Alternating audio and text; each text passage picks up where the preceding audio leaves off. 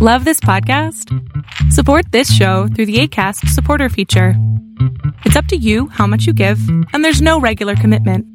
Just click the link in the show description to support now.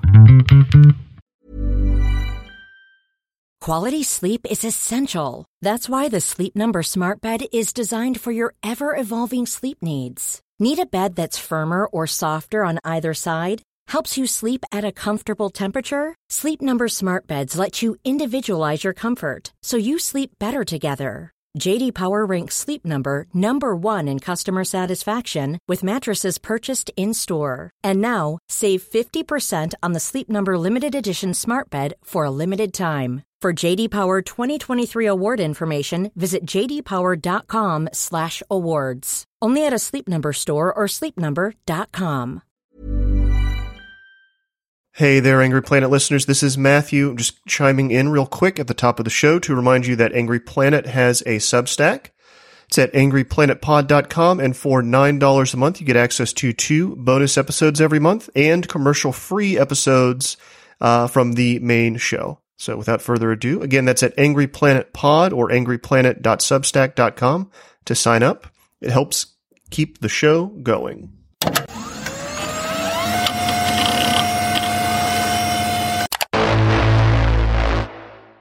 One day, all of the facts in about 30 years' time will be published.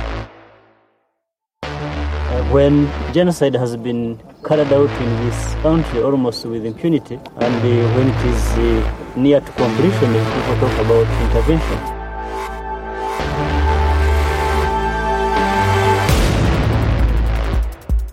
You don't get freedom peacefully. Freedom is never uh, safeguarded peacefully. Anyone who is depriving you of freedom isn't deserving of, an, of a peaceful approach.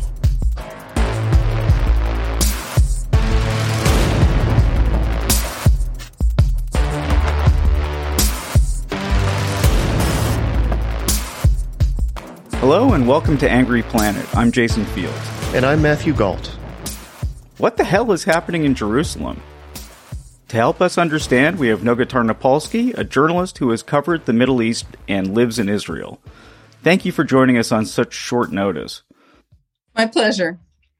Can you tell us what's been going on over the last few days and just start where how it began? Well, it's a great question because it began with an act of unexplained stupidity. About two weeks ago, the new chief of the Jerusalem District Police decided to install metal barriers at Damascus Gate. And that is not only one of the most beautiful, legendary gates to enter the old city of Jerusalem, but traditionally, it's a place where young Muslims of Jerusalem gather in the evenings of the holy month of Ramadan. It's just a popular spot there are nice places to eat nearby. This brand new police chief for the District of Jerusalem decided to basically ban them from doing that by covering the whole area with metal barriers. He has yet to really explain it. At the time, he went on TV and said, Oh, we do this every year. But every Jerusalemite knew that he was wrong or lying. So that is that was the original spark of what we're seeing now, believe it or not. And those barriers were taken away within two or three days because it caused such fury. And the anger among young Jerusalemites who felt they were really being um, treated unfairly spread to much more extremist and really ideologically, I would say, driven groups in the West Bank. West Bankers do come into Jerusalem, certainly for Ramadan and for Friday prayers. So, what we've seen this week is just a number of unfortunate things flowing together. There was this Supreme Court decision, which was now been postponed, about basically ruling whether a group of extremist right wing Jews can evict Palestinians from homes that they've lived in for generations in Sheikh Jarrah in a neighborhood in East Jerusalem. The fact that the Palestinian elections, which were going to take place next week, were canceled. And the reason the Palestinian government gave for canceling them is that Israel did not allow Jerusalemites to vote in the Palestinian elections. Israel considers all of Jerusalem under its jurisdiction. Therefore, why would they vote in foreign elections, including Jerusalemites who are not Israeli citizens? So that blew up and that became a convenient excuse. Hamas, the very extremist Islamic movement, saw an opening to come in and anger Jerusalemites, especially the youth.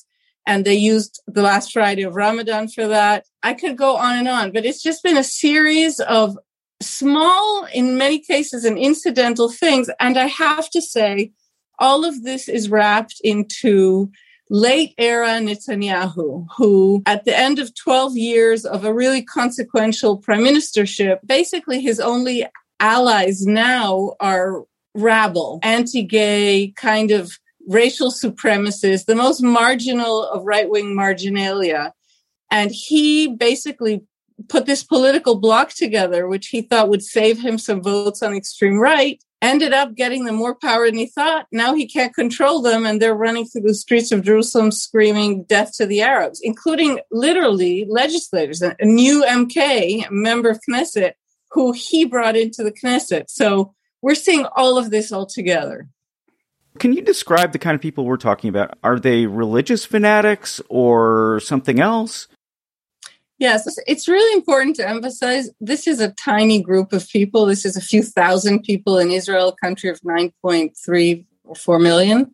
But they have gained a very powerful voice, especially lately, because of the power Netanyahu has given them. Let me just take a step back before I talk about them to give the context in which they have been able to expand. Netanyahu is a prime minister who, over the course of a very long uh, period in power, has basically emptied his party of most of the people who were important members of party, important members of parliament, important uh, ministers. Anybody who he perceived of in any way as a threat was ejected from the party. So you have the former Justice Minister Dan Meridor. You have the legendary Prime Minister Menachem Begin's son Benny Begin was kicked out of the party. Gideon Sa'ar, who is a really hard right nationalist but anti-corruption, was kicked out. I don't want to go into too many details, but what I'm trying to describe is that in his attempt to hold on to power, his party has gotten smaller and smaller. It gets less and less votes. And the number of the active people in it are basically drawn from a smaller and smaller puddle of people. And into, into that fit the extremists. And I'm talking about, yes, I'm talking about, I hate to say it, but the Israeli version of the kind of people who marched screaming Jews will not replace us, but these are screaming death to the Arabs. They're, that's the kind of people we're talking about. Let me tell you, by the way, that six rockets were just fired at Jerusalem from Gaza by Hamas, like just now in the last few minutes. Yeah, it looks um, like it's a, a, breaking story as we are sitting here. There's red alert sirens. Um, yes. We don't know exactly what's going on, but I'll keep tracking it as you guys are talking. Yeah. Netanyahu is challenged by the fact that he is on trial for very serious corruption charges. And as a result of being the sort of suspicious, let's say, uneasy political leader who feels the need to eliminate anybody of any import in his party, plus the fact that he's now on trial and politically very weak, has made him open to associate politically with extremist, open, racist, violent kind of groups that until right now were basically taboo in Israeli politics. Itamar Ben Gvir, who is a fan of uh, Baruch Goldstein, the American Israeli doctor who was a mass murderer of Muslims praying in Hebron in the, I think November of 94, February of 94. Yeah, I remember that really well. So he's openly a fan of him. So when I tell you that Netanyahu is associating with the most extreme of the extreme, I'm not exaggerating. I'm simply painting the picture of the situation. And this association, the fact that they have what they feel is the backing of the prime minister, and the fact that members of these groups are now in the Knesset, this never would have happened without Netanyahu's active campaign support for them. This has given them a sense of wanting to really leave a pretty major footprint, and Jerusalem is their main playing ground. So the city has become a victim. None of these people really live in Jerusalem. Okay. Itamar Ben Gvir lives in the tiny Jewish enclave of Hebron. These people are really extremists. And they basically take over the city. For people like me, journalists covering this, it can be very frustrating because we cover a prime minister who can't stop talking about Jerusalem, our unified capital, Jerusalem, this Trump gave us Jerusalem, on and on. And yet, in reality, he has basically capitulated to the most extreme strains of West Bank, I would say, kind of land rustlers who believe that God gave them this land flat out. And those are the people now on the Jewish side making noise in Jerusalem and violence. And on the Palestinian side, we have Hamas trying to make inroads. So it's the worst. Does Netanyahu have long to go at this point? There have been three elections in a less than four elections, okay, in less than two years. and he has just lost his mandate uh, from the president to try to form a government. It's been handed over to Yair. And I mean, do you think he can continue? What is keeping him in power at all? What's keeping him in power at all is a bug of Israeli law and inertia. In other words, Netanyahu has not been able to put together a coalition government, as you just said, in two years through four electoral campaigns. But because he was prime minister in December 2018, when the government collapsed, he continues on as caretaker prime minister, as de facto, if not de jure prime minister, until the next election. What Netanyahu has done, realizing uh, that he has not won any of these elections, he hasn't been put, able to put together a government after any of these elections. What he has done is once he fails to establish a government in these limited periods of a mandate that you just mentioned. What he then does is he tries to sabotage everybody else's chance so that Israel has now been without a national budget for two years, without a functional government for two years, and he gets to remain caretaker prime minister until a new government arises and a new person has the title of prime minister X. Until that point, Netanyahu remains caretaker prime minister. And from his point of view, Right now, that's good enough. He wants to hold on to power no matter what. He tried to pull off a judicial coup two weeks ago or so. He tried to illegally appoint a kind of a crony to be the justice minister. He was stopped by the Supreme Court. He caused a real constitutional crisis. Second time in a year and two months that that's happened. He seems to be willing to do absolutely anything to hold on to power. And when I say anything, I'm talking about associating with basically the David Dukes of Israel. We know nothing about that in the United States. Yeah, it's interesting the parallels that are going on. But what's the state of the opposition? There is no single opposition to Netanyahu, right? It's a very divided group of people. It is. It's a very divided and it's a ideologically it's a very wide range of people from right to real left, like socialist type left and real right, meaning both Viktor Lieberman, who's a nationalist right winger, very hard at secular and anti corruption. That's his line. And even, which is the Islamist party, which also, frankly, was considered beyond the pale in Israeli politics until Netanyahu, let's say, gave them an imprimatur. Again, he is willing to allow anyone into the political arena so long as he feels they might be able to vote with him to cancel his trial. That is the big dream here. And that is what is at play. In Netanyahu's mind, he believes that a trial that is already underway could still be canceled and stopped, halted all of the proceedings if he gets the majority that he's dreaming of. And it is important for me to state something here. This is not a police investigation. This is a man who is indicted for fraud and bribery and breach of trust, who is on trial currently. The judges have been sitting for the better part of a year. So I'm mentioning that because what Netanyahu really is talking about is a coup d'etat. He's talking about unseating the judiciary. When he talks about getting his supermajority so that we can stop this stupid trial, which he does say publicly, he's talking about an attack that would end the Israeli governing regime as we've known it since the establishment of the state.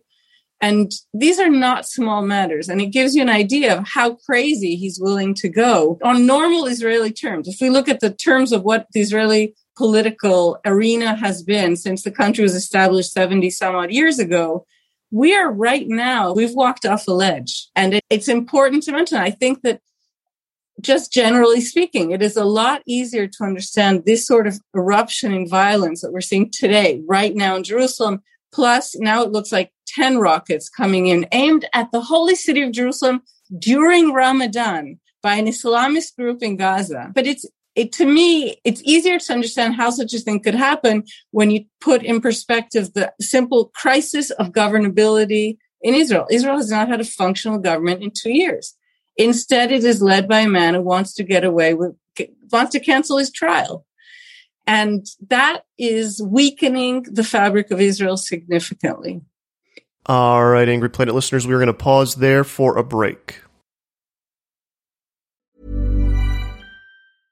A lot can happen in three years, like a chatbot may be your new best friend. But what won't change? Needing health insurance. United Healthcare Tri Term Medical Plans, underwritten by Golden Rule Insurance Company, offer flexible, budget friendly coverage that lasts nearly three years in some states. Learn more at uh1.com. Hey, it's Ryan Reynolds, and I'm here with Keith, co star of my upcoming film, If, only in theaters, May 17th. Do you want to tell people the big news?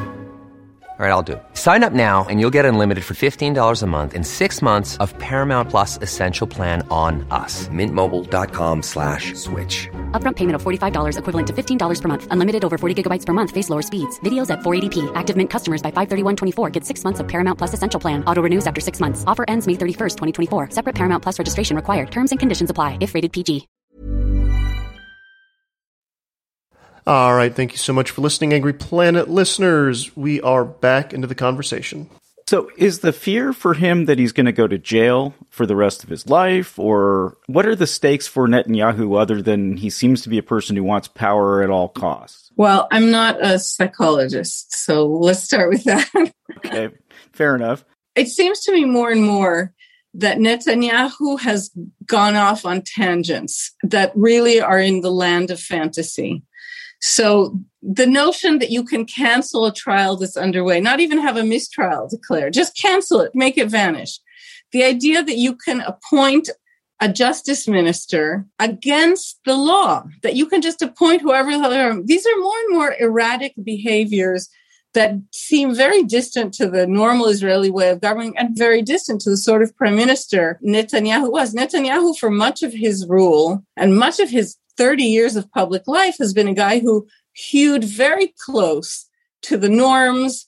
He was a big, like, economic tech guy. He was not one of these people. But in recent years, something in him has changed. And I think he's affronted. I think he has feel, feels a sense of offense that anyone could dare accuse him. I think he feels immune and therefore not actually being legally immune is an affront to him. I, I, think we're in an area that's hard for me to analyze, but we are definitely seeing a prime minister who more and more is operating in the area of fantasy. He proposes as policies. I would like to add, by the way, annexation when I talk about fantasies. It's important to note about Trump appeared at one point to offer Netanyahu an American okay to simply declare sovereignty on at least certain swaths of the West Bank, which is occupied and claimed by Palestine for a future state. Netanyahu never had the votes in the Knesset to do it. He never had the political support among the citizens of Israel to do it. When annexation failed to happen by the July deadline that Netanyahu himself had arbitrarily um, imposed, very few people said the truth. There was a lot of kind of political analysis around it, but truth of the matter is he couldn't do it.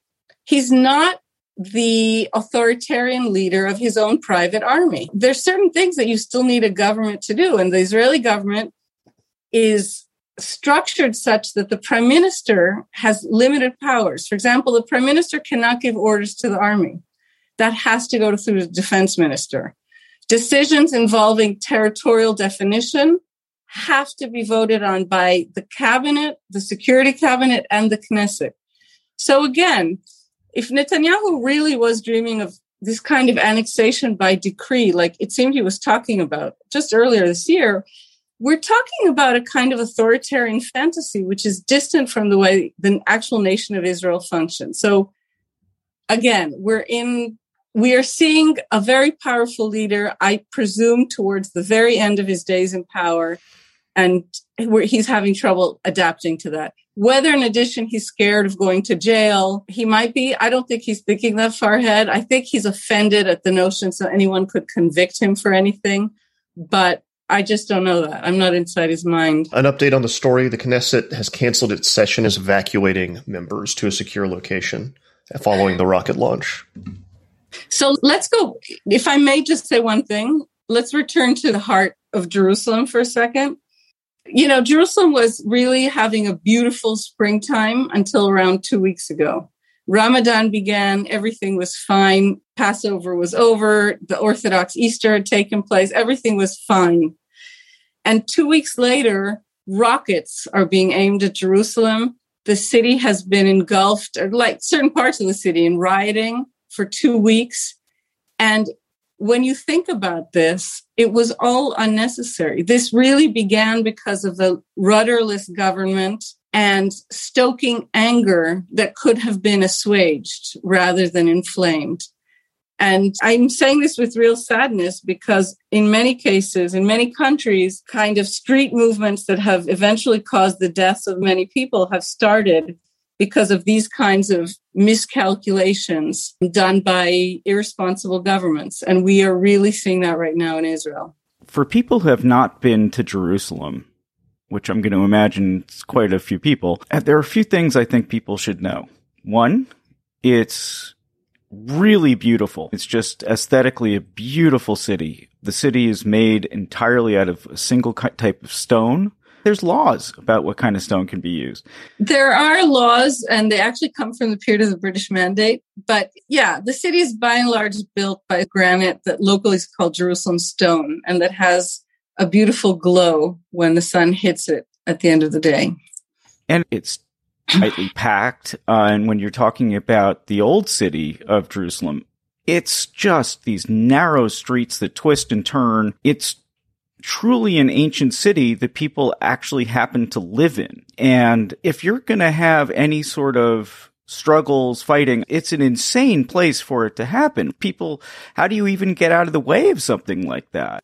You don't, I mean, what's happening right now is Jerusalemites are not going to the old city and Tel Avivis are not going to the old city. People are afraid of the old city right now it really is extremely sad. I just want to emphasize this. Jerusalem is a gorgeous city. There's a tradition during the month of Ramadan, the Islamic holy month, that the whole city is covered in like glistening lights. It's like Christmas in terms of the aesthetics of it, but less kitsch. And it lasts a full month. And it's just very sad that the whole ancient part of Jerusalem that normally would be so festive right now has become an arena for combat. Now, I want to say it's a miracle right now. So far, nobody yet has been killed in Jerusalem. There have been three killed, three or four killed now in the West Bank in, in sympathy violent events, copying Jerusalem. So there's a chance that this still could be brought under control. I think that the Islamic authorities, in other words, the Waqf, the, the religious body that controls the mosque of, of Al-Aqsa Mosque and the Esplanade, I think they might be able to exercise a kind of control right now, at least over the young Palestinians.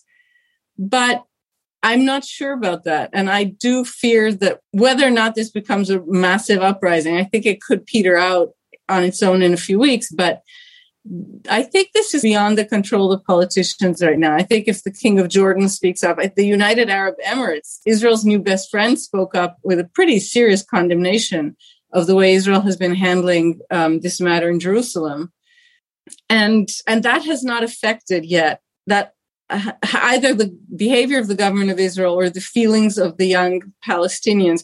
I think there's one other important thing to say about Jerusalem, which is that a lot of people feel that they own a piece of the city. So because it has this very holy shrine of Islam, the Al-Aqsa Mosque and whole esplanade of the mosques, every believing Muslim feels like there's a little tiny piece of Jerusalem that belongs to him or her. Because the, the Western wall, that was the retaining wall of the temple, is in the Jerusalem, it's part of that same structure, in fact. Many, many Jews around the world feel this genuine and deep attachment to Jerusalem you know that it's a little bit of it is theirs too and and by the way i would say really exactly the same about catholics many catholics because of the story of jesus feel that Jerusalem is a little bit theirs. That's right where their Lord walked. There's something that is contributed to the city and to the even the beauty of the city, the, the feeling of the city by the fact that so many people consider it a holy city in which they have a stake. But what we're seeing now is politicians um, on many sides simply abusing this city and the symbol of this city and certainly the this holy month for Muslims to try and basically act like bomb throwers. This is not going to help Netanyahu. That is one thing I can say. I'm not sure what the, you asked me for, I'm not sure what the opposition government will look like if they form it. It could be a very weak government. I think that's likely because any government that comes after a man who ruled for 12 years is not is going to be a little rickety but it's not helping Netanyahu look like a strong leader in control that he has simply lost control of Jerusalem. That's not to his benefit.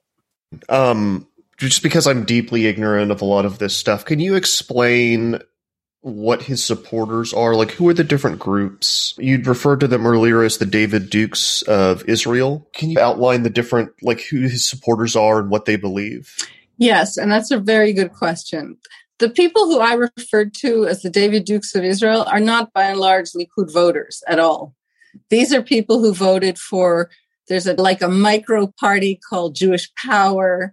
There is the Religious Zionist Party, which has a kind of mainstreamy sounding name, but is are extremists. The people who vote for the Likud, which is Netanyahu's party and the party has existed since the establishment of the state, are in many cases hardcore legacy voters, I would say, people whose dad and granddad voted for the Likud, so they vote for the Likud. It's a party that has extraordinary loyalty, part of its tradition, extraordinary loyalty um, between its members and its leadership. So I think in the entire history of the party, they've had five leaders, unlike, for example, the Israeli Labor Party that seems to change leader every two months and is always filled with infighting. But what's important to say is that the Likud used to be in the 19, I would say 80s, when Menachem Begin I think I'm not mistaken. He may have come into power in the 70s, but in the 1980s, the Likud was in power and it was a very wide tent. You had people who were secular nationalists. You had people who were just fundamentally conservative in their security outlook. But the Likud was never, for example, conservative in the American sense. The Likud is not anti gay, anti abortion, anti vax. It was simply a party that had a nationalist view of the Israeli state project. The Likud today is a much smaller party. At that time, they had about half of the seats in the Knesset. Now they have about a quarter, and it has basically become a personality cult. If you are a Likudnik today, it means that you're one of these guys who you're displaying your feeling of loyalty to Bibi, which is Netanyahu's nickname. And uh, as I think I said before, many of its leaders have been kicked out of the party. In fact, Netanyahu's rivals on the right today, Victor Lieberman, who we mentioned, who runs a, a secular right wing nationalist party, Naftali Bennett, who may be about to become Israel's unlikeliest prime minister, who runs a more, I would say, religiously tinted version of right wing nationalism Gideon Sa'ar, who runs a party like the Likud if it weren't run by Bibi party. All of these people are former Netanyahu wingmen who the Likud has basically squeezed out as they've squeezed out anyone else who won't operate as part of a loyalty pledge to Bibi. So the Likud voters are them. The extremists I'm talking about are not Likud voters. They're by and large, either members of just marginal groups whose names I may not even fully know, like the group that runs this uh, flag parade during this is a settler group that runs a flag parade during Jerusalem Day, the one that was canceled. But the other ones are, are people who vote for the extremist religious, in some cases, religious nationalist fringe parties. And they're not Likud members, but Netanyahu depends on them for his political life. And I think in his perception for his life. So he's willing to make space for them in his large right wing coalition. Does the Likud survive Bibi, do you think? I think the Likud will survive. I think I think the Likud is a very diminished party right now, diminished intellectually, diminished ideologically. Certainly, it's diminished in ter- numerically.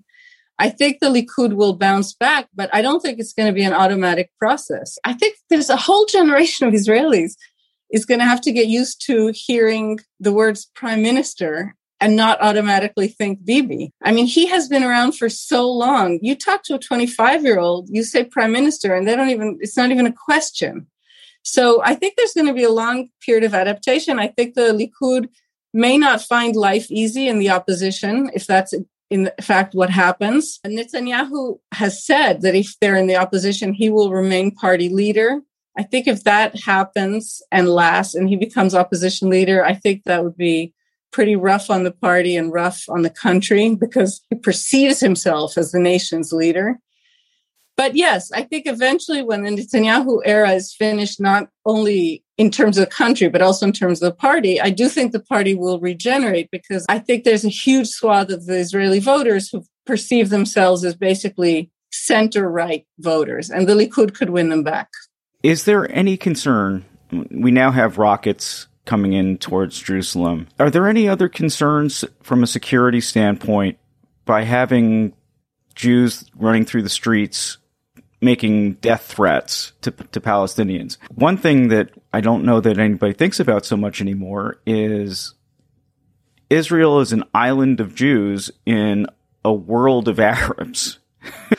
And it's been a while since there's been a war, but what does this do for Israel's security, do you think? Well, I can tell you that the security establishment of Israel, meaning the army intelligence, the internal security, like the Israeli FBI, the Shin Bet, border police, all of these organs that together form the Israeli security establishment are very unhappy that the political echelons have allowed these groups to march through Jerusalem. And uh, this is a very tricky thing, right? These are a few hundred people, let's say maybe 1,000. So it's a small minority. Of course, in theory, the laws allow them to gather and to protest. They, nothing prevents them even if they scream disgusting things. But what is extremely dangerous is that these guys, when they're not acting violent themselves, are clearly inciting to violence and to racist violence. And the security establishment in Israel is very much afraid that this will lead to Jewish terror against Palestinians. It has already led to, I, I, would say, an uptick in racist talk against Arabs who are citizens of Israel. And it's just playing with fire.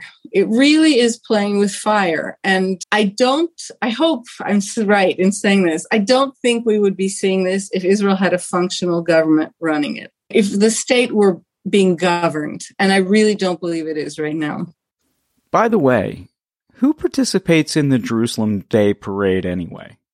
no Jerusalemite participates in it. It's a parade of West Bank hilltop youth. So it's similar to here when people drive their trucks in from the suburbs into the middle of a city to participate in a anti BLM parade or something like that. Like people coming in from the fringes of the community and then coming into the center to disrupt right, things. Exactly. It's people coming in because it, yeah, they perceive an opportunity to be heard through those kind of provocative actions. And it's a pity that the city pays such a price. Noga Tarnopolsky, thank you so much for joining us today. My pleasure.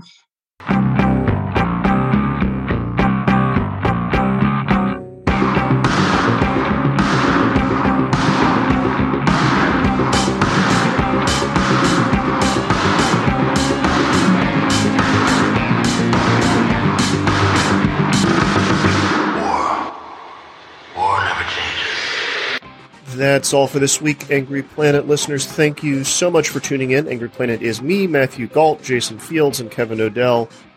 It was created by myself and Jason Fields. If you like the show, please follow us on Twitter or Facebook and leave a comment on iTunes. It helps other people find the show. Uh, if you really like the show, angryplanetpod.com or angryplanet.substack.com, where for a mere $9 a month, you get commercial free versions of the regular show and two bonus episodes every month. Again, that's at angryplanetpod.com or angryplanet.substack.com.